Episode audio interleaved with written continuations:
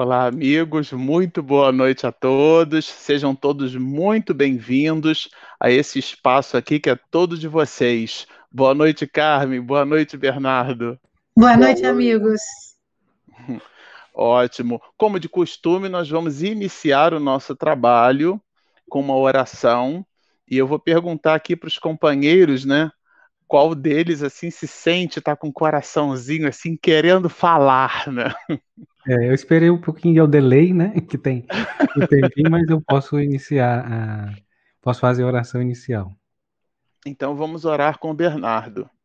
Com essa nessa noite de segunda-feira, é, esse início de semana para todos nós, é, quero iniciar a minha fala pedindo esse auxílio, esse amparo aos espíritos superiores, para que eles estejam ali, para que a gente possa, eles estão sempre ali, mas que a gente possa também tentar captar as suas energias, estar ali amparado nesse fluxo divino que chega até nós, que muitas vezes não percebemos.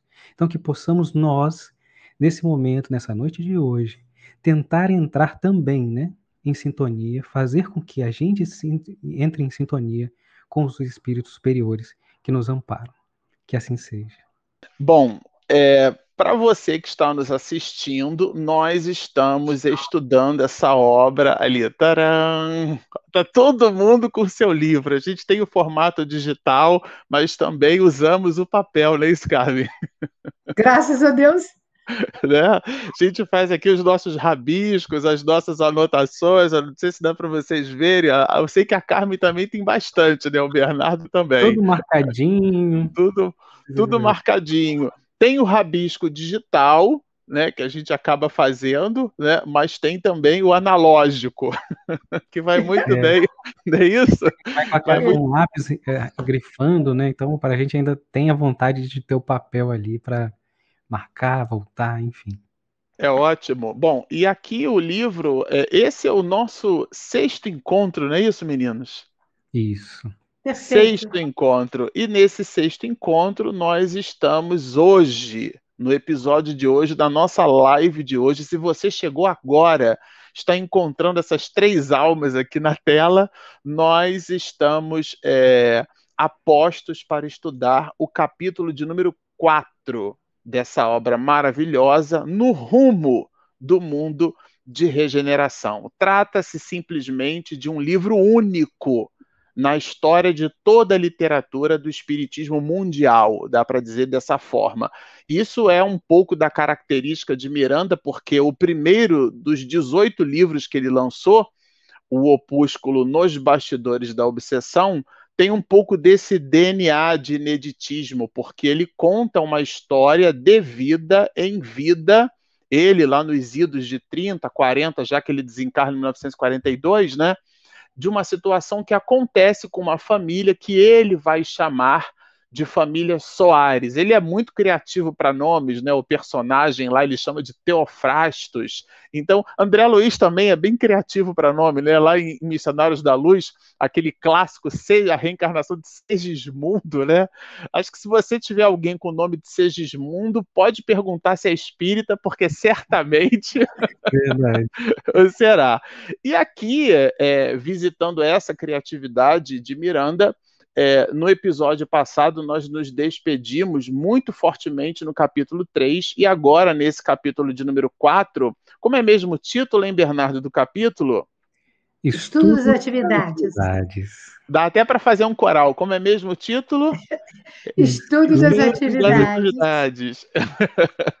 Pronto. Então, Ô Bernardo, que atividades são essas e que estudos são esses? O que, que Miranda coloca para a gente logo no início do, do, do, do, capítulo, né? Fala um pouquinho para a gente é, desse assunto. É muito interessante, né? Porque ele começa ali descrevendo também a natureza, que eles estavam ali, é, chegaram numa linda copa de uma árvore conífera, o céu é, inibado, enfim, os astros refungantes. Então ele traz toda uma beleza, todo um olhar sempre, né? A gente viu em capítulos anteriores essa beleza da natureza junto, né? Junto ao trabalho. Mas é, mais para frente, no, nos, capítulos, nos parágrafos seguintes, ele já começa a trazer uma, uma realidade no qual a gente vive e um fato muito interessante que a gente vai abordar e vai trazer essa reflexão, né?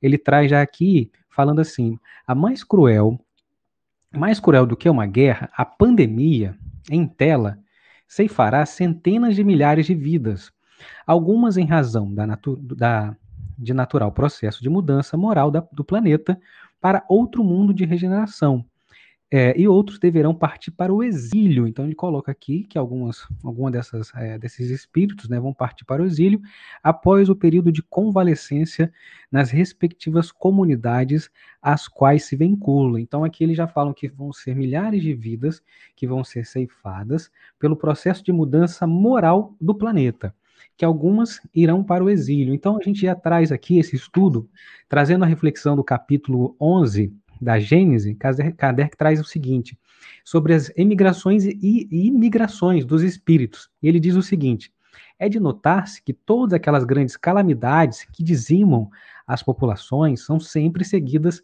de uma era de progresso, de uma ordem física, intelectual ou moral. Por seguinte, no estado social das nações que experimentam é que elas têm por fim operar a remodelação da população espiritual. Então, essa transfusão que se efetua entre a população encarnada e desencarnada de um planeta, igualmente acontece entre mundos. Então, assim, é tão natural a gente reencarnar, sair do, do, do plano espiritual para vir para o plano material, assim como a gente também pode ir para outro mundo, que quer individualmente, nas condições normais, ou por massas, né, em circunstâncias especiais. De acordo, então, com o ensino dos espíritos, foi uma dessas grandes imigrações que se que quiseram, né, ou que se a gente quiser falar como colônias espirituais de espíritos que vindo de outra esfera que deu origem à raça simbolizada na, na pessoa de Adão. Então a gente pode trazer aqui o ensinamento do, do livro A Caminho da Luz de Emmanuel pela psicografia de Chico Xavier, essa, esse estudo, né, Antes, trazendo também que a, a palavra Adão do hebraico diz o homem da terra, né? Então, esse homem formado na terra. E em Caminho da Luz, pelo Espírito de Emmanuel, a gente, a gente vê que tivemos a contribuição de seis grandes raças na formação da humanidade da terra. É, duas aqui já viviam e quatro foram degradadas, então tiveram essa questão do exílio, né? É, então, assim, o que, que, é o exílio? O que, que é esse degredo? É, é, uma coisa que é imposta, né? Se a gente for olhar ali no dicionário, é algo que é imposta de, de caráter excepcional, né? Então, assim, por uma grave, por um, por um grave crime, então a pessoa ela sofre esse exílio. Então, se estamos aqui passando por esse momento de transição, se Manuel Filomeno de Miranda nos traz, nos diz no livro, que, por razão natural de, desse processo de mudança moral, alguns espíritos devem partir para o exílio, o que podemos então aprender com o passado para que a gente não cometa os mesmos erros agora, né? Se a gente está aqui estudando, né, o que, que aconteceu, que eu gostaria de trazer uma civilização dessas que estão lá no, no, livro A Caminho da Luz, que foram degradadas, que foram para o exílio, que saíram de capela, que vieram para a terra, e que a gente pode aprender com esses erros e ver como que a gente se coloca nesse momento de transição. Eu queria trazer o grupo dos Árias, que se misturaram com a Índia, depois peregrinaram e formaram todas as nações europeias, influenciando todo o planeta, com a sua inteligência, a sua capacidade, a sua capacidade de trabalho, mas que em sua maioria, diz o benfeitor, eram os espíritos revoltados com a condição do seu degredo.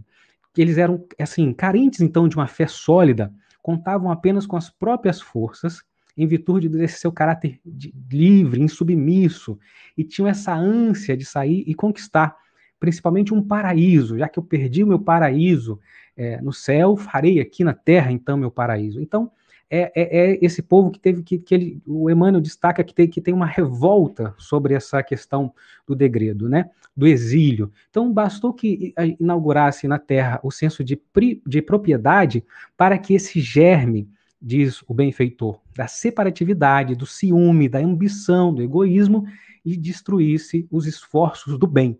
Foram eles que trataram de cercar, estabelecer propriedades imobiliárias, que inauguraram na terra também as mais terríveis disputas, as guerras mais sanguinolentas, esses gru esse grupo, né? Porque podemos observar que a chaga desse povo era uma ferida interna, porque era um coração, o coração do ariano era um coração endurecido, um coração frio, que não queria sentir, não queria sentir dor, não queria ter saudades para não chorar, porque ele sabia que se uma fresta de luz entrasse no seu sentimento, uma saudade imensa ia invadir a sua alma, uma saudade de capela, uma saudade dos amores que ficaram, né, e que você teve que se distanciar. Então a característica desse agrupamento é a revolta, é a disputa e a vontade de entrar em guerra com o próprio Criador. Mas para um coração dos arianos, foi para esse coração endurecido que Jesus sempre destinou os missionários. Ele mesmo, em pessoa, tratou de trazer a lição do amor, fez questão de vir pessoalmente, porque o amor não é algo que se traduz em palavras, o amor é uma força que irradia. E o que mais o ariano precisa é de um coração amoroso que o envolva. Os tormentos que a terra atravessa, na corrida armamentista, nos desmandos do poder, da economia, todas as atrocidades que assistimos dia após dia, são frutos de um regime é, tão grande desse orgulho, desse egoísmo, das chagas do, dos arianos com as outras chagas, né, se amplificou. Então, que as lições mais singelas da espiritualidade, de amor, têm tido muita dificuldade de entrar no corações das pessoas. Então, a gente tem aqui no livro, né, falando sobre isso, sobre a questão do exílio, falando também que já não respirarão a, a, a atmosfera da Mãe Terra, que envolveram com seu comportamento extravagante e rebelde. Então está aqui a rebeldia. Por isso estamos aqui ampliando o nosso olhar para nossas ações para esse momento de transição, aprendendo com os erros do passado para que não podemos cometê-los de novo. É isso, Marcelo, Carmen. Essa observação que eu queria trazer sobre esse primeiro capítulo, essa abertura do livro. Sensacional, dá vontade de ficar te ouvindo a noite eu toda. Também, eu estava aqui, é, eu estava aqui assim, chegava, estava assim meio deleite, de deleite. É, muito bom. É bom ver a pessoa quando faz o dever de casa direitinho, né? Vamos parar é. Muito bom.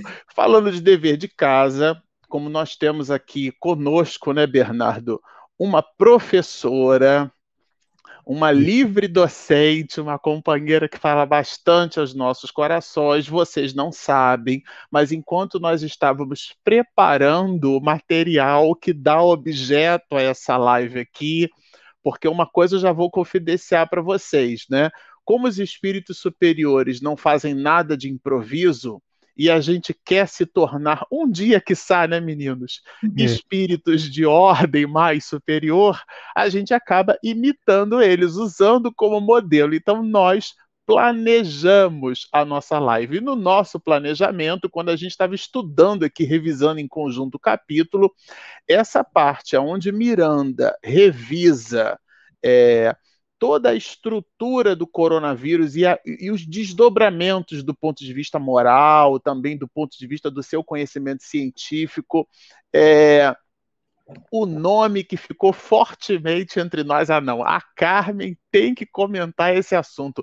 Carmen, fala um pouquinho para a gente é, justamente dessa, dessa abordagem riquíssima que Miranda coloca aqui nesse capítulo é, a respeito do coronavírus eu fico, eu fico muito impressionada com a capacidade dos benfeitores de poderem, em poucas palavras, dizerem tanto. Não é? Eles têm um poder de síntese, mas não é o poder de síntese que nós temos na nossa literatura. O poder de síntese deles é porque eles são tão instruídos que eles sabem a maneira correta de falar. E nós ficamos buscando. Então, no parágrafo sexto, o Miranda relata assim: desde alguns anos que os estudiosos em virologia identificaram em animais o que se passou a ser denominado coronavírus. Então, virologia é o estudo do vírus, das suas implicações, das suas metodologias. Então, no parágrafo seguinte, ele vem nos dizer que os vírus são um dos capítulos mais complexos entre os organismos que existem na Terra. Porque, não sei se muitos de nós sabemos, algumas, alguns estudiosos não acreditam, né? Não acreditam que, na realidade, eles possam ser chamados de vivos, no sentido real, porque eles não têm uma vida, entre aspas, própria. Nós vamos explicar daqui a pouco.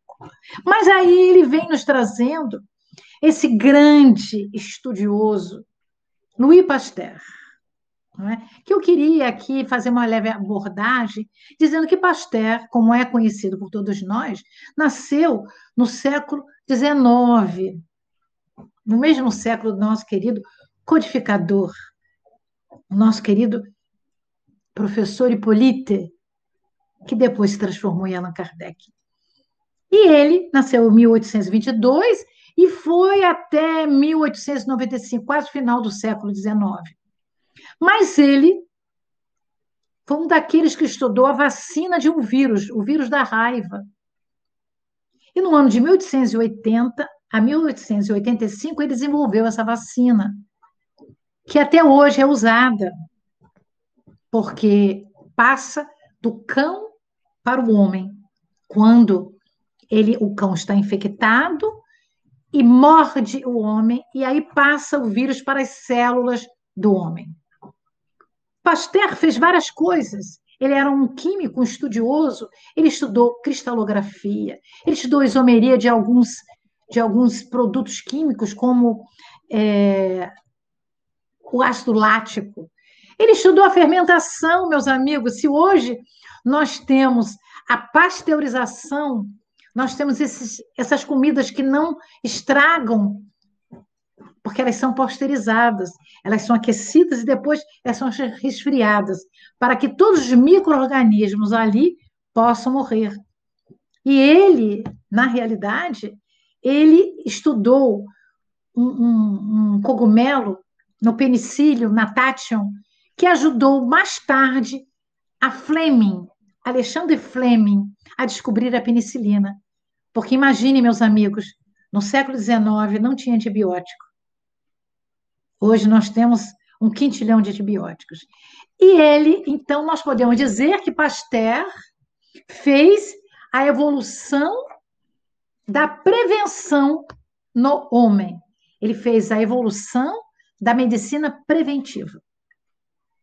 Mas o Manuel Filomeno de Miranda nos fala, nos relata que o doutor Eudalbo, um grande estudioso em virologia, nós não sabemos se o nome é esse, não é? Como o Marcelo falou, ele tem uma certa tendência a usar nomes que nós nem imaginamos que possam existir. E trouxe para nós que em 1960 né, foi identificado um coronavírus, o coronavírus. Alguns desses coronavírus, eles só fazem uma pequena gripe, mas outros fazem uma pneumonia, que se chama Síndrome Respiratória Grave, que tem uma sigla inglesa, SARS, e agora, SARS-CoV, de Covid. Foi identificado pela primeira vez no ano 2002 na China. Essa síndrome infectou todos os continentes: África, América, Antártica. Antártida, desculpe. Ásia, Europa e Oceania. No ano de 2003 e 2004 com 10% de óbito.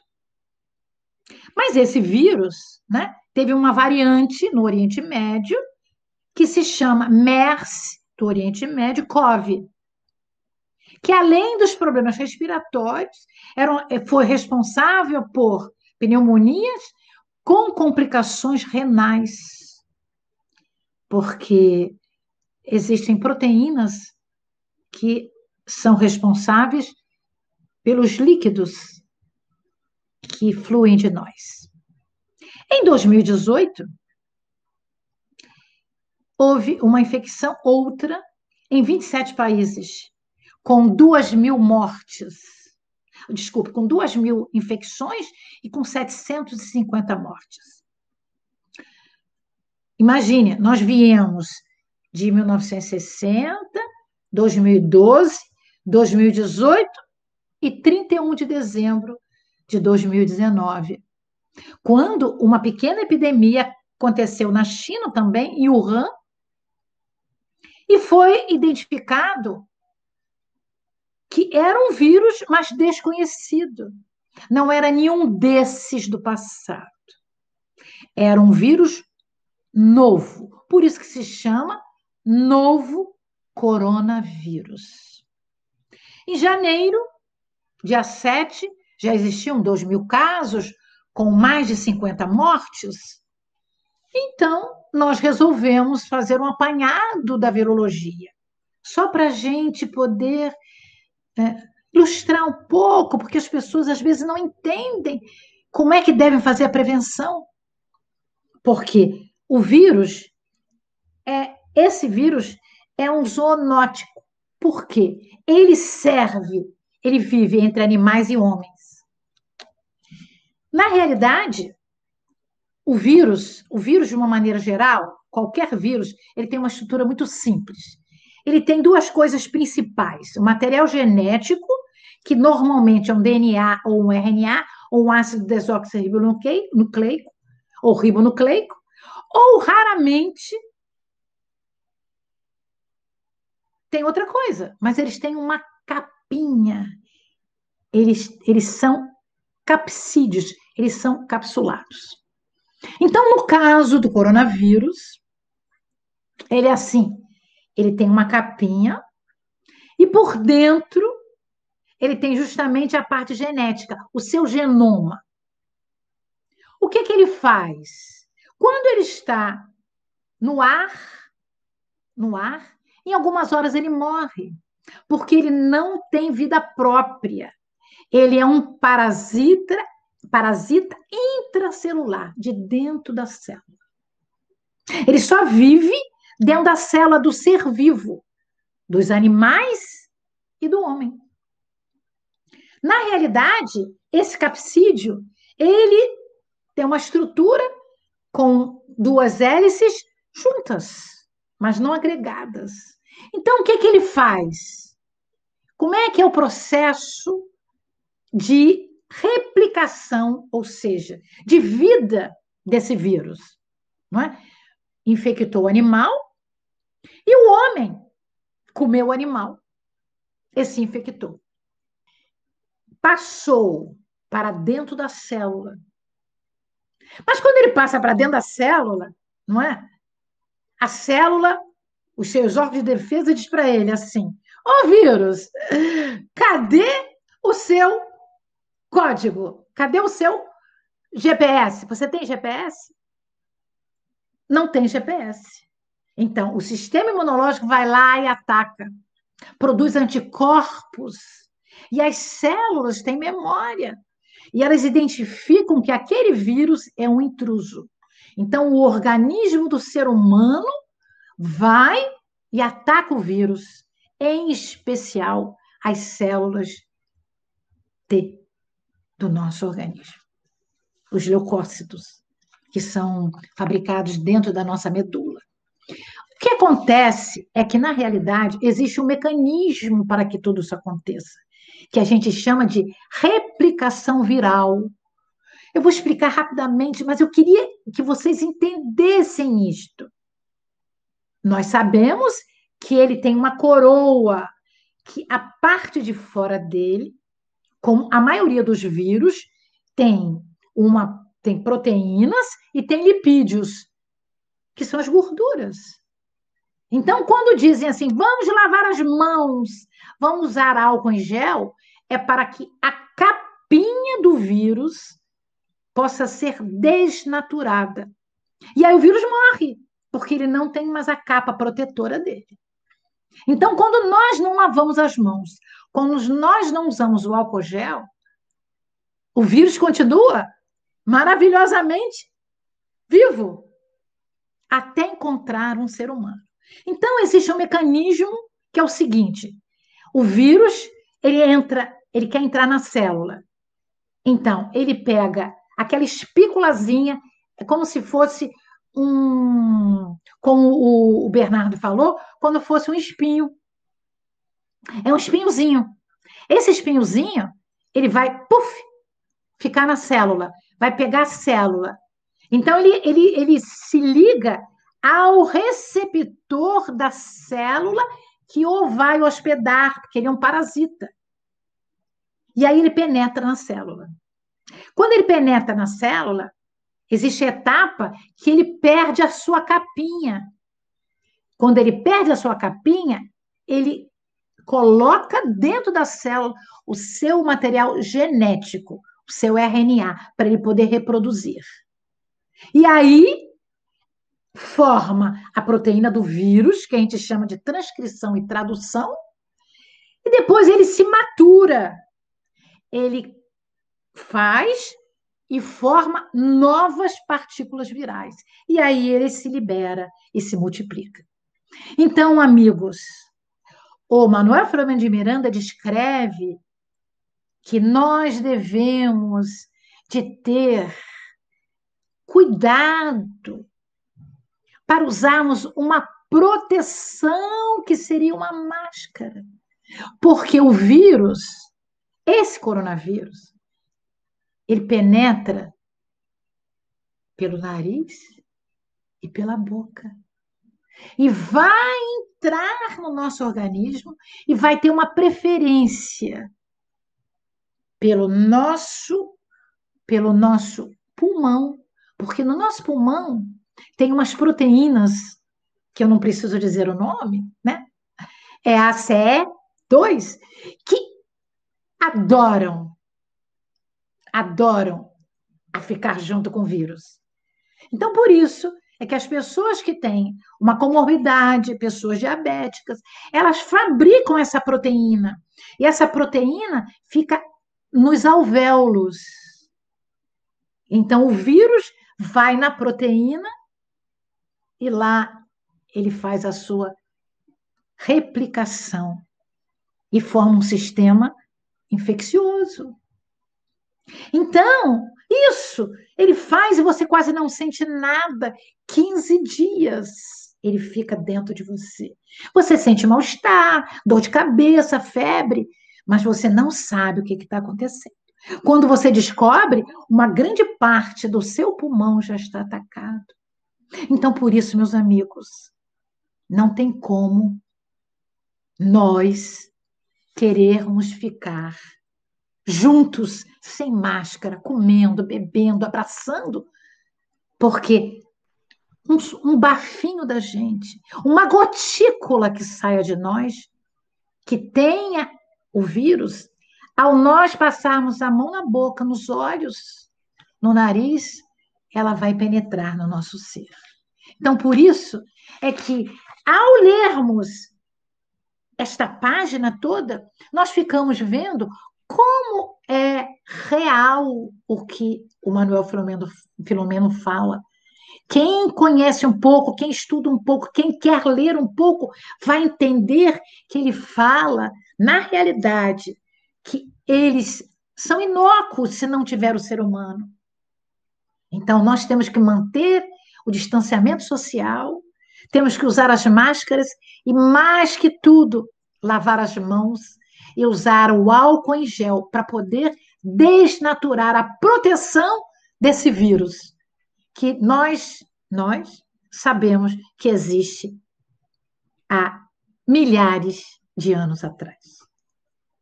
Eu não sei se eu falei tudo o que você gostaria, Marcelo Shoa, e se as pessoas entenderam esse recado que a gente está dando, porque, meus amigos, não tem porquê não cuidar de si mesmo e não cuidar dos outros. Mesmo que Bernardo tenha dito que os arianos, talvez nós, sejamos egoístas, sejamos presunçosos, tenhamos vários defeitos, nós queremos continuar vivos na Terra para podermos evoluir e voltar para o mundo espiritual melhor. Nós não queremos voltar agora, nós queremos voltar mais na frente, um pouco mais, um pouco mais sábios. Concordam comigo, Marcelo e Bernardo? Claro, né, Bernardo? Olha, eu avisei a vocês que era uma verdadeira aula. A turma aqui, viu, Carmen, enquanto você é, nos passava esse conjunto de informações seguras, que é um retrato fiel dos anunciados contidos nesse capítulo de número 4, transformando essa nossa live, inclusive, num serviço de utilidade pública, né? Importante que se diga isso, porque na hora que você resgata, a partir do ensinamento desse autor espiritual, a, o conjunto de valores profiláticos, o conjunto de, de valores do ponto de vista de higiene sanitária, você promove realmente é, um serviço de utilidade pública, né? Então, é, a gratidão é dupla, né?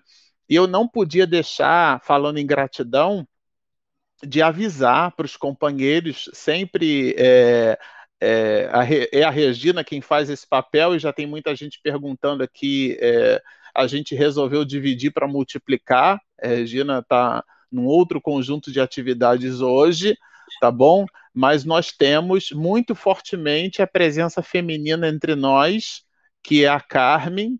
Um homem sem mulher é um homem sem bússola. Não é à toa que Deus colocou a mulher para poder é, constituir a maternidade, né? Como diz o finalzinho do poema, entre as rudes mulheres dos selvagens, um coração de mãe apareceu. Então, o homem, quando evolui muito, dizia eu no trabalho, já pode reencarnar mulher. Então, temos aqui a mulher entre nós, que é a nossa querida Carmen.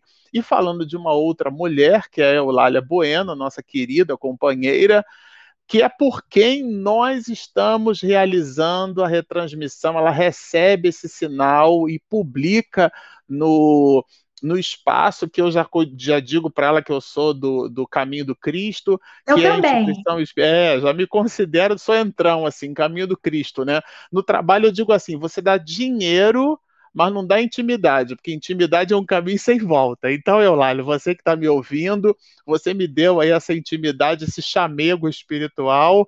Eu e a Carmen, a gente já se sente o Bernardo aqui por tabela frequentadores do Caminho do Cristo, viu? E o Caminho do Cristo é a instituição que está fazendo a retransmissão do nosso trabalho, junto com outros companheiros, né? Jesus Cristo, que podia fazer sozinho, chamou 12, ninguém faz nada só. Então, é, nós estamos retransmitindo o trabalho pelos nossos queridos companheiros da Web Rádio Fraternidade, na pessoa lá do nosso Rubens de Castro, né, o nosso querido companheiro, também na Web Rádio Portal da Luz, que ela ajuda a gente aqui a fazer a retransmissão, a TV 7, aonde fica o nosso querido companheiro, né, é, lá de Campina Grande, a gente está falando do Rossandro Klingen, a própria Rai TV aqui de São Paulo e, por último, e não menos importante, a TV CECAL. Todos esses companheiros fazem a retransmissão ao vivo desse trabalho de maneira a multiplicar as orientações desse autor espiritual brilhante que a gente se permitiu o desafio de comentar. Agora, é... Carmen, quando você comentava aqui, falava conosco sobre o vírus, né? É, na sequência, Miranda vai nos dizer que o comparsa, quer dizer, o parceiro desse vírus, não é a célula onde ele fica hospedado. Olha que interessante. Ele, ele dá uma pivotada, né? Será que existe, o, Bernardo, essa palavra? Porque pivô em francês é uma coisa, agora pivotada, né? Vamos ah, mas, lá. Mas, é, mas é, é aceitável, é entendível. É, vamos lá, né? Para o nosso, pro nosso neologismo. Bom, ele dá ali uma. Justamente faz essa pivotada. Pela, a, a Carmen me deu a licença poética, eu vou usar. Que pivotada é essa? No lugar dele usar a, a célula, o ser vivo, já que ele é um parasita, né, para ele poder ali então sobreviver e, portanto, se multiplicar, o comparsa do vírus não é a célula, não são os organismos que compõem os trilhões de células do corpo humano. Olha que interessante como ele altera o mindset nosso. O comparsa do vírus é o pânico. São as questões de comportamento. São elas, aliás, a tese não é nossa, vários companheiros já escreveram isso aqui enquanto você falava, e o Bernardo também, né? Justamente dessas questões de ordem é, espiritual. O que é que significa isso? É, a nossa sintonia com as forças benditas ou com as forças malignas, as forças trevosas, as forças obsessivas, né? Nós somos um rádio, a gente escolhe aonde quer sintonizar. A depender disso, nós potencializamos ou não determinadas patologias. Mas ele vai é, trabalhar isso aqui e as pessoas já se adiantaram, né? Quando ele fala dos adversários da vida física. E esse grande adversário da vida física é, na verdade, o nosso psiquismo, o psiquismo da criatura humana. É, a tese não é nossa, né? Ela é também colocada no livro Nos Bastidores da Obsessão pelo por esse próprio autor espiritual, Manuel Filomeno de Miranda, que tem sido nosso professor. Ele fala justamente da, das grandes capacidades do psiquismo, né? Ele apresenta aquele personagem que eu citei no início, o, o Teofrastos, né? Que causou um reboliço no movimento espírita quando esse livro veio à baila na década de 70, porque com o psiquismo de Teofrastos ele foi capaz de alterar a, a, a estrutura perispiritual de uma mulher e transformou-a numa loba induzindo-a psiquicamente a que ela, então, por um processo culposo e doloso, ela então se revestisse de um sentimento de autopiedade potencializado às avessas, porque ele se transforma numa culpa, e a culpa prostra, né? Joana de Ângeles sempre pede a gente para substituir culpa por responsabilidade. A responsabilidade é dizer, bom, eu já que eu fiz essa encrenca aí, como é que eu resolvo esse negócio? A responsabilidade é o que promove, é o que re realiza o ajuste. A, a, culpa é o que prostra, é o que desanima, é o que põe para baixo. E aí, nessa perspectiva, esse espírito maligno, Teofrastos, que não fica maligno por, por muito tempo, recomendo que vocês façam a leitura do livro, né? Não vou fazer spoiler aqui, muito embora a gente já tenha estudado esse livro, nós expedimos 62 episódios para comentar os 16 capítulos da obra e mais as três partes que compõem a introdução da história romance. Aqui, por uma coisa ou por outra, a tese não é nossa, é de Miranda, ele reforça a valoração do psiquismo. E a valoração do psiquismo, ela é também corroborada por André Luiz na obra Evolução em Dois Mundos, onde ele vai apresentar para nós, é, isso eu achei assim sensacional, quando o time aí do Rio de Janeiro nos convidou para a gente fazer um seminário né, sobre essa obra, a gente dividiu em duas partes, e lá André Luiz, a tese de André Luiz, eu só fiz o favor de ler e comentar, é, ele vai colocar que o princípio espiritual, o princípio inteligente, é, estagiando nessas estruturas primeiras, né, aonde ele vai classificar como sendo as mônadas, as gônadas, os seres é, eucariontes e procariontes, o que é que significa isso? São as amebas, os seres unicelulares, eles recebem o nome de procariontes quando o código genético está boiando ali no citoplasma. Quando ele está todo organizado no núcleo da célula, a gente chama aquilo ali, aquela estrutura né, de eucariontes. E naquela estrutura, esses, essas é, é, seres vivos, já que nasce, cresce, reproduz e morre, tá certo? Esses seres vivos unicelulares desenvolveram a sua primeira manifestação de comunicação, que são os seus processos táteis através da membrana celular. Essa membrana que a Carmen deu uma verdadeira aula dos processos de receptáculo capazes então de estabelecer o, aquele componente de conexão do vírus com a célula. E aquilo se faz, se dá e se promove através da membrana celular. Lendo alguns artigos né, científicos sobre esse assunto, alguns deles em inglês, muitos cientistas usam uma expressão que a gente achou sensacional. Eles chamam a membrana celular de membrane. Olha a expressão, membrane. Esse membrane é uma espécie de justamente de. É uma brincadeira, é um trocadilho que os cientistas fazem, né? Porque main brain dá a impressão que é, que é o cérebro. Então, a inteligência da célula estaria na membrana, aquela clássica divisão da célula, né? Membrana, citoplasma e núcleo. Então, a membrana celular, ela seria, então, essa porta de entrada.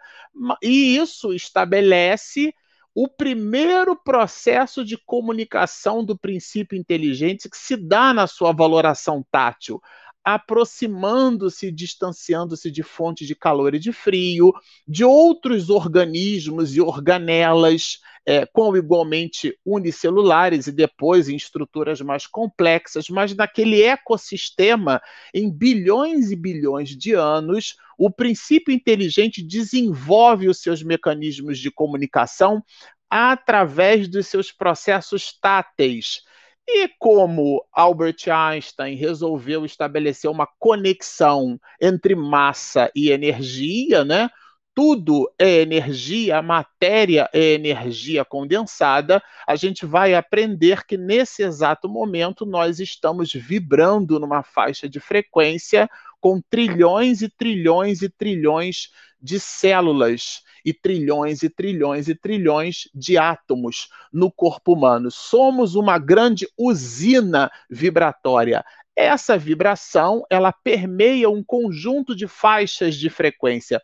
E é disso que fala o autor espiritual quando nos convida ao equilíbrio mental e a irrestrita confiança em Deus. Eu confesso a vocês que quando eu li isso aqui no parágrafo 21, né, para você que está nos acompanhando, a gente segue né, o estudo nosso, é, é, ele é bem metódico, a gente vai estudando parágrafo a parágrafo.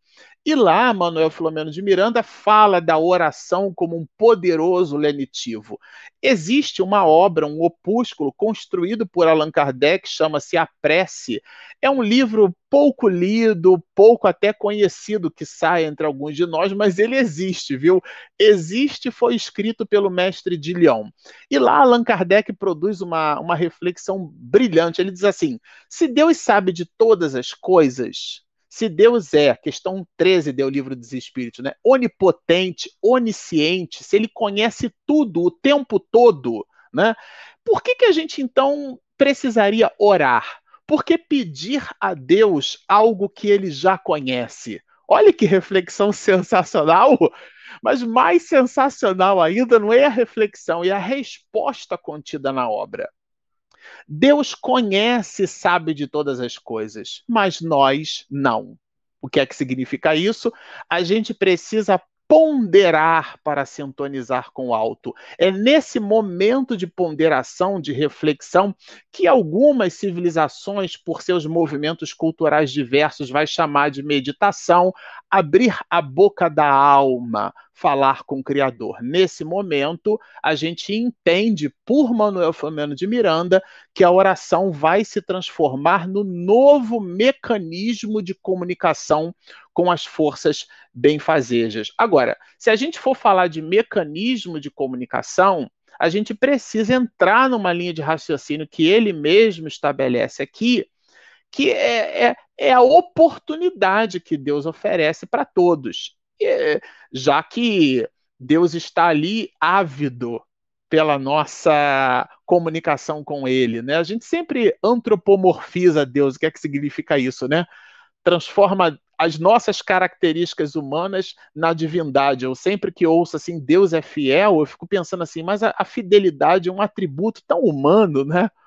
Porque, e é de uma obviedade a fidelidade da divindade que, de fato, é um atributo que talvez não caiba ou não expresse muito a valoração absoluta da divindade, porque ele é tão criativo, é isso, Carmen? Nem cabe, nem expressa. Nem é? cabe, nem expressa, as duas coisas. não é, Deus é fiel. Bom, eu posso dizer que eu sou fiel, mas Deus é, é de uma obviedade isso, né? mas enfim, caminhando nessa direção, por essa, por essa fidelidade ou por essa obviedade da transcendência e dessa valoração absoluta de Deus, ele confere a todas as almas o mesmo quinhão de oportunidades. E aí talvez seja por isso que Miranda vai nos lembrar que abriram-se os portões das regiões de sombra e de dor, né? pela possibilidade que o ecossistema reencarnatório promove a todas as criaturas. Então, a gente vive realmente um momento de transição. Quando a gente olha na parte terceira do Livro dos Espíritos, a lei de destruição, entendamos destruição, a palavra destruição, como transformação. Lavoisier. Na natureza, nada se perde, nada se cria, tudo se transforma. Conversava eu, sabe, Carmen e Bernardo, eu estava em Salvador com Regina e a gente estava gravando e transmitindo o Divaldo lá no movimento Você e a Paz. E antes nós, vocês que são é, afetos ao audiovisual, Bernardo então nem se fala, sabem que o audiovisual é assim: você tem que ser o primeiro a chegar e o último a sair, né? E chegando com três horas, eu acho, três horas e meia de antecedência para o evento, a gente montando ali as coisas, eu disse assim para o eletricista: olha, você tem como fornecer um ponto, a gente chama ponto de AC, né, que é corrente alternada, energia elétrica. Você tem como fornecer um ponto de AC aqui para mim? Ele disse: claro, conversa de três horas da tarde, eh, num sol de 40 graus em Salvador, e o eletricista virou assim para mim. Eu fiz meu curso agora, um curso de eletricidade avançada, eu aprendi lá que a gente não cria energia, a gente transforma a energia. Aí eu fiquei pensando assim, meditando, né? A energia, ela só é criada por Deus. Ah, o resto é tudo é... O resto é transformação. E é essa transformação que dá realmente a chave, quer dizer, é a oportunidade da criatura se transformar, porque essa transformação não é só de ordem material, né? E esses obsessores que são mapeados assim como obsessores cruéis, eles estão usando alguns, muitos, até pelo ecossistema de oportunidades que a divindade oferece, as nossas desilusões, os nossos desajustes psíquicos, para então engendrar em nós pensamentos de desânimo, de revolta. Então a gente liga a televisão, escuta o jornal e fica com, com um sentimento de ódio em relação a alguns governantes. É, isso é uma porta de entrada, é um plug que se estabelece com essas entidades. É, isso é esse momento nosso, ele é tão forte que a, esse próprio capítulo vai dizer de forma assim pragmática: nós estamos em guerra. Agora, as armas que alguns, muitos de nós é, portamos é de reflexão individual, porque essa guerra apresenta um binômio. É a paz versus a loucura. O que seria a loucura? Seria a ausência do eixo. Divaldo usa uma expressão que eu adoro. A criatura humana perdeu o endereço de si mesma. Nós perdemos os nossos referenciais seguros e então esses espíritos se utilizam do nosso psiquismo. Se você está ouvindo a gente nesse instante, você tem todo o direito de ficar triste. Em tudo sois atribulados, porém não angustiados, perplexos, porém não desanimados. Paulo de Tarso. Então, as vida, a vida, as situações da vida, elas criam impacto em nós. Alguns, muitos, eu lembro quando eu era adolescente, ah, não, quando desencarna, espírita não, não chora. O que, que a Emmanuel vai nos lembrar que a dor de uma ausência não é a dor da perda, porque a gente não perde pessoas, a gente perde um lápis, uma borracha, uma caneta, a carteira, né, a chave do carro, alguns. A gente, nós perdemos objetos, pessoas, nós nos ausentamos temporariamente delas. Isso é conceitual, isso não é simplesmente é, uma ilação.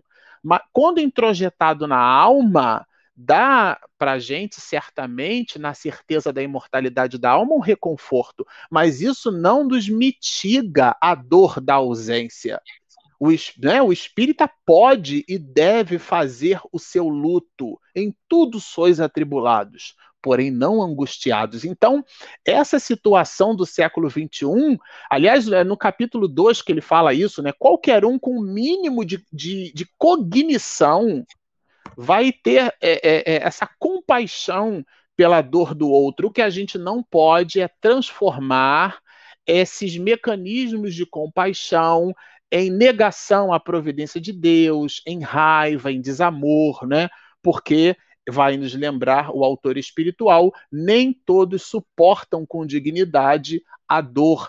Eu citei aqui o, espírito Teofrastos, ele, é, quando Miranda escreve o livro, né, é, é, é há 400 anos atrás, ele havia sido queimado vivo na Inquisição é, dando-nos uma ideia de que seria então um espírito estoico, uma alma nobre. No entanto, ele inverte o, o bit de paridade, como a gente diz em tecnologia da informação, e transforma aquilo num ódio ferrenho e se transforma, inclusive, num enorme justiceiro que é aquele ambiente lá do, do, do anfiteatro. Ou seja, não é a dificuldade que nós passamos que vai determinar o nosso soerguimento moral. Olha, não é, vou repetir, não é a dificuldade porque passamos que vai determinar o nosso soerguimento moral, é como nós passamos pela dificuldade. E ele aqui eu gostaria de destacar para finalizar esse no item 30, quando Spinelli, né,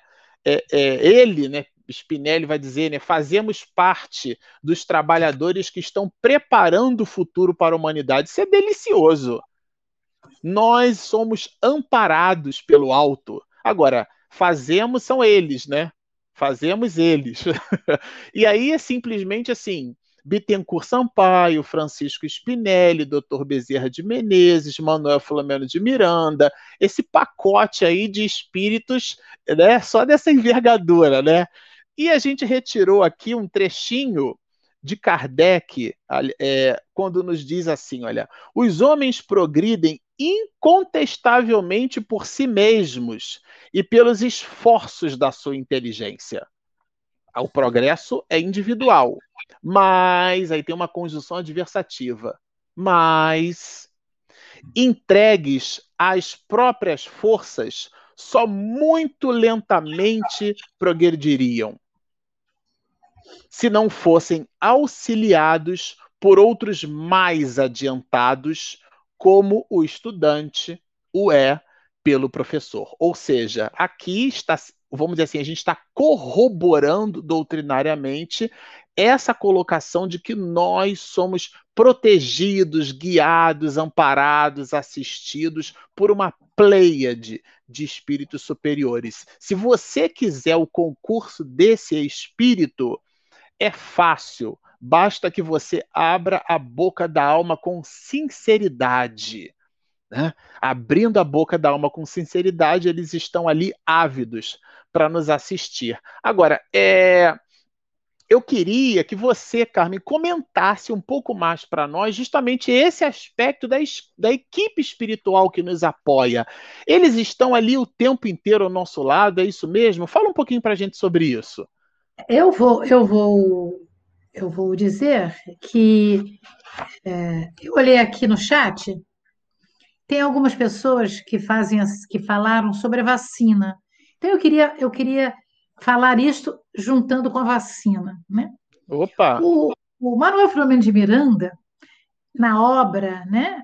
Na obra, quando a gente lê toda a obra, a gente vai ver que desde o princípio, desde a introdução, desde o primeiro capítulo, ele disse que Jesus buscou alguns espíritos para que eles pudessem vir à Terra para ajudar justamente nesse processo no qual nós estamos passando. Então, se no passado as vacinas, ou seja, o que seria uma vacina, né? No caso comum, é algo que você é administrado para que o seu corpo possa produzir anticorpos para que você se fortaleça contra aquele possível vírus relacionado com a doença que você é vacinado. Então, o que, que eu quis dizer? Eu quis dizer que espíritos, grandes estudiosos da biologia, de várias partes da medicina, estão envolvendo os pesquisadores para que eles possam encontrar vacinas de diferentes tipos contra o novo coronavírus num tempo recorde. Então, queridos, não se impressionem se no passado durava 10 anos, 12 anos, e agora são alguns meses.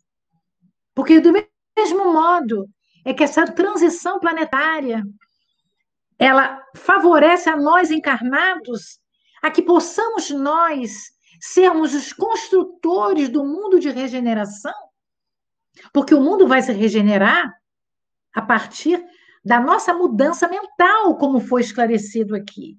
A mudança mental significa uma sintonia no bem, no amor, na paz, no altruísmo. Então, esses espíritos estão envolvendo o planeta para que os lares sejam protegidos contra a raiva, contra o ódio, contra a separação da família. E nos grandes laboratórios, eles estão envolvendo os grandes pesquisadores, dando intuições para que eles possam descobrir os materiais necessários para os vários tipos de vacina. Meus amigos, já existem mais de 100 vacinas sendo estudadas. Nós só temos, no, no, nas etapas de uma vacina, normalmente um, dois, três, até o, o, o, o passo quatro, os estágios, nós só temos algumas, mas chegarão para nós muitas vacinas. Por quê? Porque a primeira é ruim, a segunda é ruim, a terceira, não importa de que país ela foi fabricada, não importa como ela foi é, utilizada, é porque o mundo espiritual superior está envolvendo o planeta, a pedido de Jesus. Existe uma divina concessão do Pai Criador para que isso tudo aconteça, para amenizar as nossas dores. Então, amigos, a vacina, a vacina da varíola, vacina da peste, a vacina da raiva, as várias vacinas que todos nós já tomamos, foi em tempos diferentes. Agora, amigos, é preciso que as vacinas sejam feitas com rapidez para não dizimar o vírus, uma quantidade maior do que a necessária nos seres viventes do planeta. Então, nós estamos sob uma coordenação do governador do planeta, de Jesus de Nazaré. E é Jesus que vem com a sua coorte de espíritos a regimentar algo para que o planeta possa vicejar, florescer, independente da transição planetária. Não é uma morte, não é uma morte. É uma transformação moral do nosso planeta. Mas o planeta, enquanto ser, ele não muda. Quem muda são os seres vivos, inteligentes do planeta, os espíritos encarnados e os desencarnados que estão nos ajudando então, nós vamos ler aqui que o irmão Cláudio, convidado para participar da caravana, ele fez uma, uma observação dizendo que ele era especialista na aplicação de bioenergias e que ele vinha ajudar a equipe de espíritos para que nos lares, nos hospitais, em diversos lugares, essa bioenergia, o passe invisível, sensível ou sentido por alguns de nós pudesse acalmar o psiquismo dos seres viventes do planeta. Meus amigos, não estamos sós. Quando Jesus, na, me, na mesa pascal, a última mesa com seus discípulos, disse que ia pedir ao Pai, para o Pai enviar para nós um outro consolador. O Pai significa Deus, para que ficasse conosco para sempre. Estava nos dando a certeza de que nunca ficaríamos sós. E hoje sabemos que o Consolador é o que consola pelo esclarecimento e que, na realidade, é a doutrina dos Espíritos que nós abraçamos, que nós entendemos que temos uma vida só, um eixo, um eixo ego-self de nós para o divino. Esse eixo, meus amigos, nunca será desfeito, porque somos filhos de Deus, energia. Então, os amigos espirituais estão nos ajudando, nos intuindo. Imagine, meus amigos, quantas pessoas estão junto de nós nesse momento vibrando nos lares, crendo que, na realidade, alguns países, no nosso país, alguns estados são melhores que os outros, atuam melhores que os outros, não tem importância. Todos nós seremos vacinados para termos uma vida física um pouco melhor para que possamos evoluir.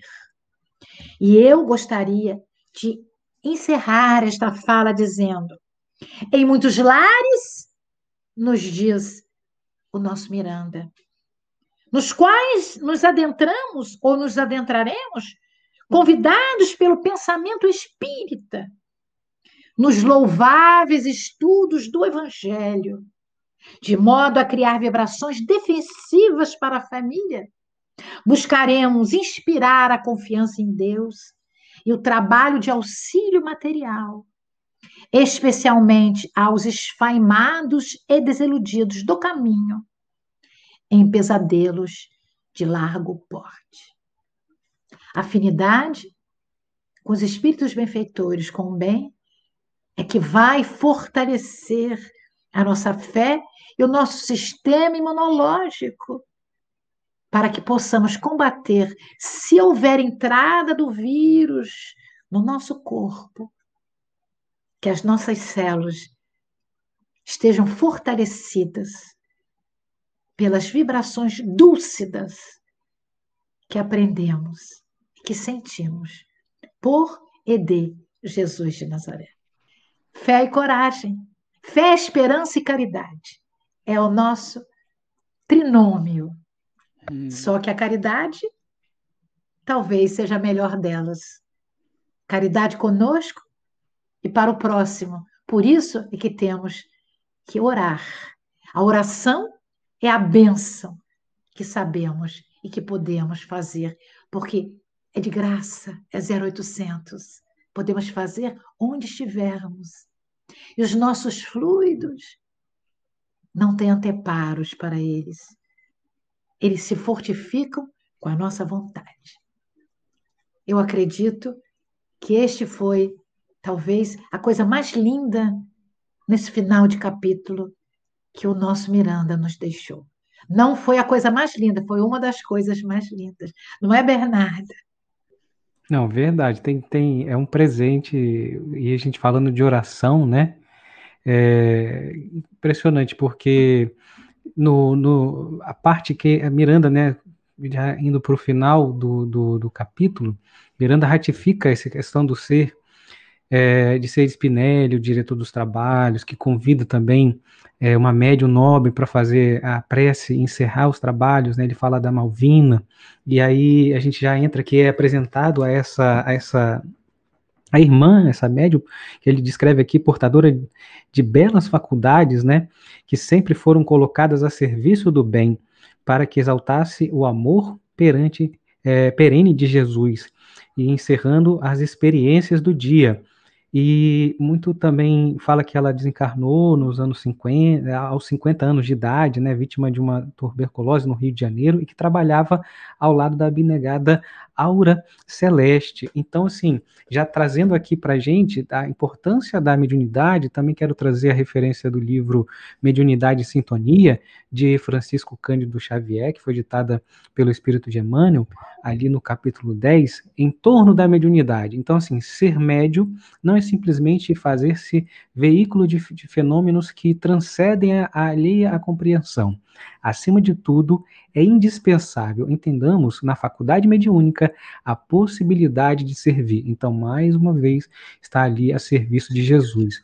E, e, e também colocando a questão da aura celeste, é, também trazendo aqui, é, é, quando ele coloca toda vez que tem algum nome que a gente pode pesquisar algo, a gente aprofunda para que a gente tenha essa compreensão de quem são essas pessoas que estão ali trabalhando, né, que estão ali nesse círculo de trabalho. Então, a Aura Celeste, ela foi, ela é da cidade de Natal, do Rio Grande do Norte, nasceu em 1871.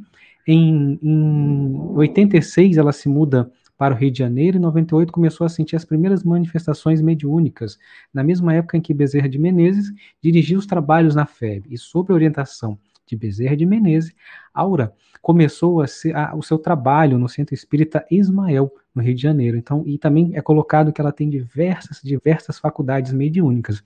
Agora, outro ponto que nos chama a atenção, que a gente traz aqui, a gente foi falando de oração, é, e, e, como que a gente foi intuído, né? Porque eu gostaria de trazer aqui que fala que essa servil, gentil servidora, ela levantou-se é, e com uma voz de cristal cantou Ave Maria de Gounod, a todos comovendo. E aí eu gostaria de trazer aqui para gente uma reflexão sobre a Ave Maria, sobre essa oração, já que a gente está falando tanto de oração, e aí eu, eu, eu, queria que a gente fizesse isso. Primeiro, a Ave Maria de Gounod é uma das composições mais famosas, gravadas sobre o texto latim da prece de Ave Maria. É uma peça composta pelo, por esse francês, Charles Gounod. Mas eu gostaria então de fazer essa reflexão sobre a oração de Maria. Ela é retirada do Evangelho de Lucas. Eu até trouxe aqui também a Bíblia, né, para que a gente possa sempre consultar e trazer, porque é muito interessante que a oração ela, ela, ela tem dois, ela pode ser dividida em duas partes. E aí, essa primeira parte a gente pode dividir também em duas, que é o momento da anunciação e o momento da visitação, né? Então, você está ali no capítulo 1, do versículo 26 ao versículo é, 40, nós temos a, essa, essa passagem. Então, podemos dividir nesse sentido, que na primeira, nesse, nesse primeiro momento, que é a visitação, né, a anunciação do anjo a Maria, onde ele chega e, e saúda Maria, e cumprimenta Maria e fala, ave, alegra-te, cheia de graça, e faz esse apelo à alegria messiânica da vinda do Filho de Deus ao povo, e também o outro momento que a gente divide a primeira parte é da visitação, em que Maria estava indo à cidade de Judá, entrou na casa de Zacarias e saudou Isabel. E quando ela saudou Isabel, ouviu a voz de Maria, quando Maria ouviu essa, quando Isabel ouviu a voz de Maria, a criança estremece, lhe estremeceu no ventre. Ela estava esperando João Batista. Então, imagina, quando Maria entrou, saudou Isabel, a criança estremeceu. Inspirada, ela falou, né? Ela, ela disse, né? Então a gente tem ali Bendita é tu, mulher, né? O fruto, o fruto do vosso ventre. Então a gente tem a primeira parte da oração de Maria, inspirada por Deus, porque fala de um anjo saudando, nessa saudação a Maria. Então, assim, e se a gente puder fazer uma, uma, um dever de casa que a gente possa olhar, no primeiro, no Antigo Testamento, em que momento que a gente pode ver que tem anjo saudando alguém ao dar um recado? Acredito que pouco ou não vamos encontrar. Então ali mostra a grandeza e a reverência do anjo a Maria. Então ele chegava saudando. E a segunda parte da oração é uma súplica do povo. Então, assim, nós temos a primeira parte da oração de Maria, onde a gente tem que é inspirada por Deus pela vinda do seu filho para a nossa salvação. Nós temos a segunda parte dessa oração, a súplica de um povo. A nossa súplica, o nosso pedido de um filho a uma mãe. Então, na primeira parte da Ave Maria, a gente pode meditar sobre o que Deus fez para nos salvar para nos ajudar nessa caridade. E nessa segunda parte, é, é, a nossa súplica, é nosso pedido humilde, insistente de auxílio e caridade para conosco. Então, se estamos aqui à luz da doutrina espírita, com a fé raciocinada, como nos ensina o codificador, quando estivermos ouvindo a oração de Maria, ou quando estivermos fazendo essa oração, que a gente possa meditar nessa saudação que o anjo faz a Maria, sobre essa primeira parte dessa felicidade de nós de nós termos esse presente, essa caridade da vinda de Jesus para conosco e também que a gente possa meditar sobre os nossos pedidos a essa mãe, a uma mãe que quando um filho erra, que quando um filho chora, ampara e coloca no seu colo.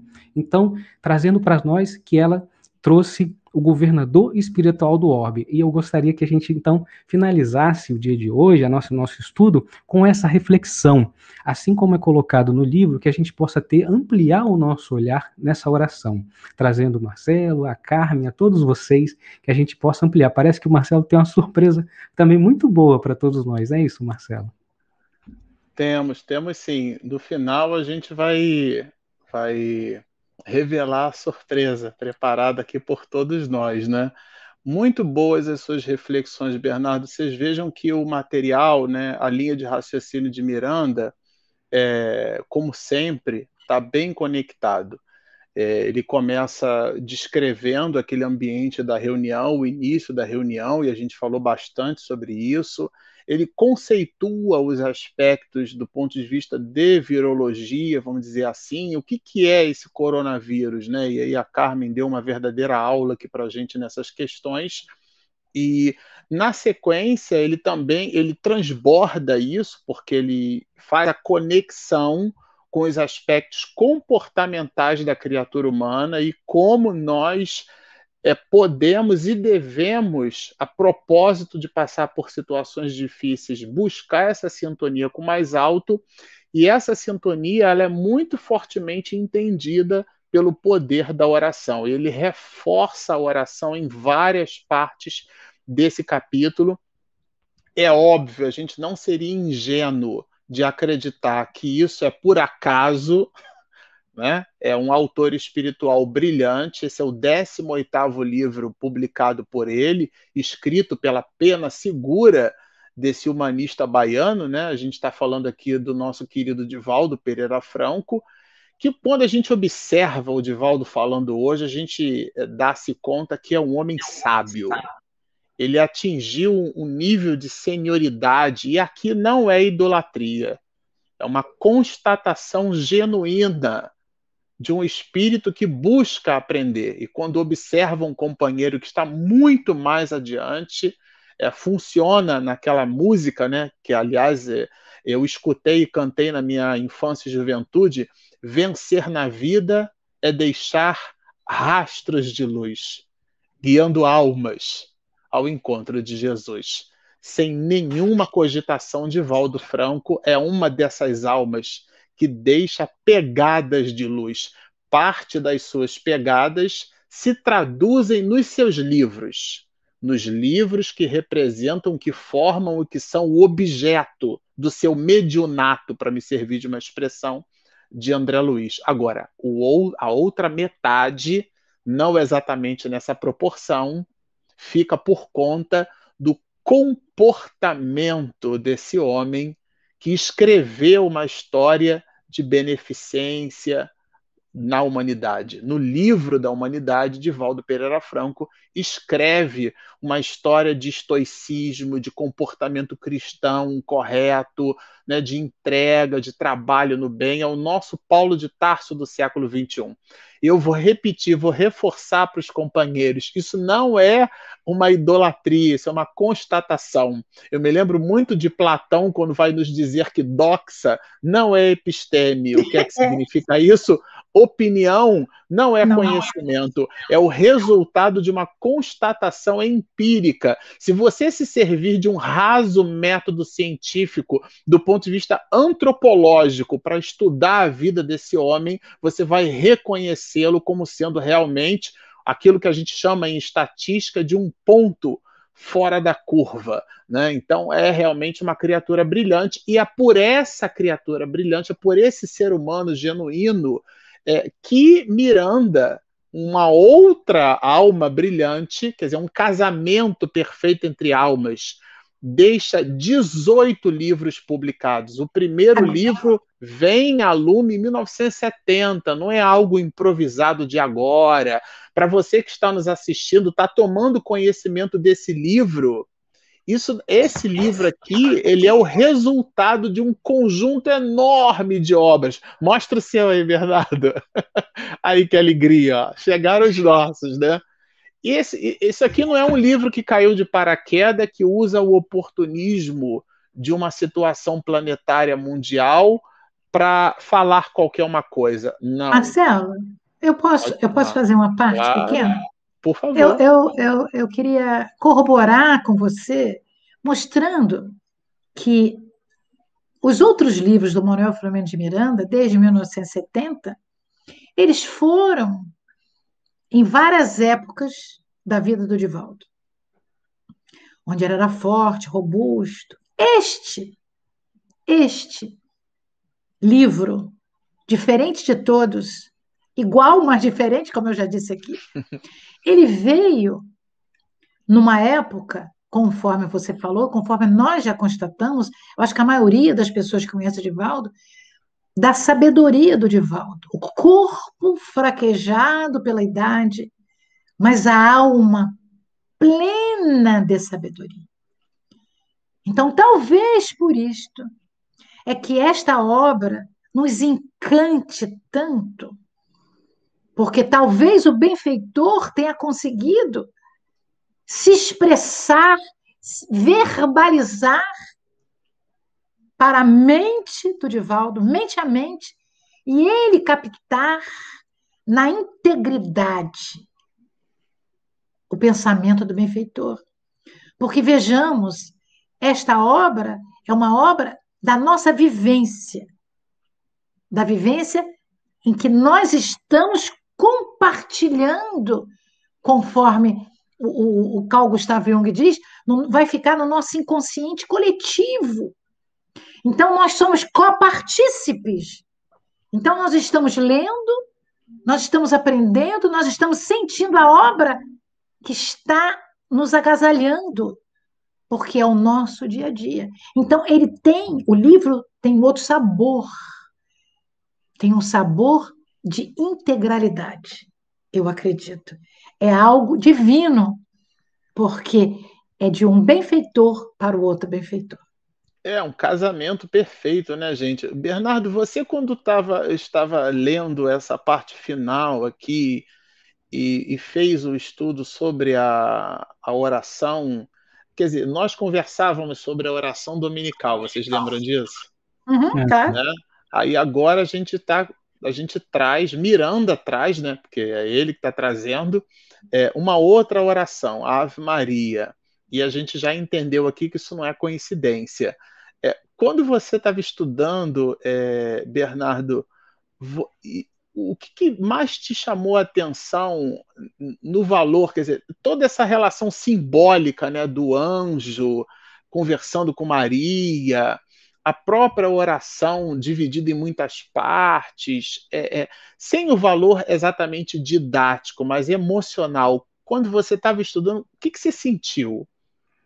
quando você começa a aprofundar e, e, e, olhar para as palavras e elas não serem mais frias, algo frio que está no texto, e a palavra, elas, como elas, ela saltasse dali e fosse para o seu coração, você começa a absorver aquilo de uma outra forma. Então, quando você olha e lê uma oração, ou como você faz uma oração, especificamente essa de Maria, quando a gente começa a observar que o trabalho é encerrado com essa oração, né? No livro foi colocado, né? Então a gente fica curioso e faz assim, oh, que bacana, que bonito.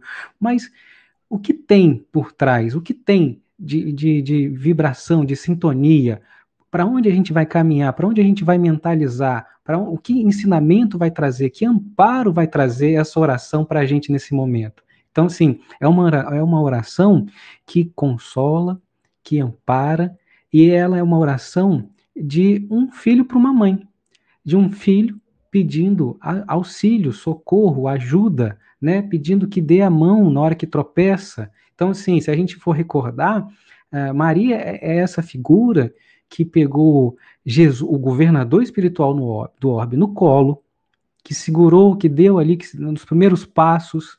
Então, assim, que estava com essa criança, né? É, quer saber como muda um lar, uma família, é uma chegada de uma criança, como um avô fica, como uma avó fica quando a gente fica ao ver uma criança. Então, assim, essa felicidade de uma mãe, desse olhar de alguém que cuidou, que, que, que deu o alimento, né, e que passou por aquele momento mais doloroso, que é a perda de um filho. Que é, que é, a, que é o que nos deixa, assim, é, muito amparado pelo Consolador Prometido, pela essa imortalidade da alma, para consolar, como consolar essa mãe que não tem mais a presença física do seu filho.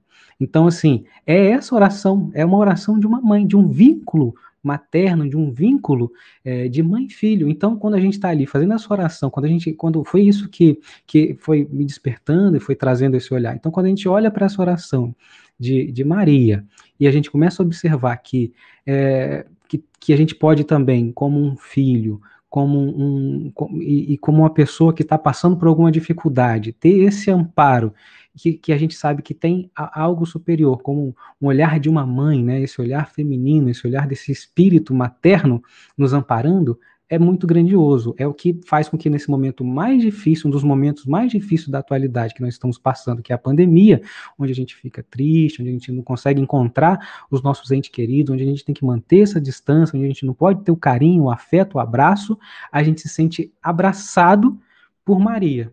É isso que eu consegui observar. Assim. Perfeito, assim. lindo. Muito bom. Agora, para nós nos sentirmos mais abraçados ainda por Maria, é, que aí remete à nossa surpresa, né? É, estávamos estudando aqui todos nós e a gente, quando se deparou aqui com a Ave Maria de Gounod, a gente ficou pensando, poxa, a gente podia encerrar as atividades da noite com essa oração, né? Ih, mas tem lá os problemas de direito autoral, como é que a gente faz? Então, nós fomos presenteados com a nossa querida Natasha Mequena, que é um doce de ser humano, que vai o nosso abraço, o nosso carinho, o nosso beijo, a nossa reverência, a admiração desse grupo, viu, a Natasha? E ela tomou conhecimento aqui do nosso trabalho e resolveu mandar pelo celular é, a capela a música que a gente vai soltar aqui o áudio, inclusive do próprio celular, Tá aqui gravado, ela mandou por WhatsApp, então a gente vai colocar é, fidedigno a essa expressão de carinho dada aqui pela companheira, e com esse material nós é, encerraremos as nossas atividades da noite de hoje.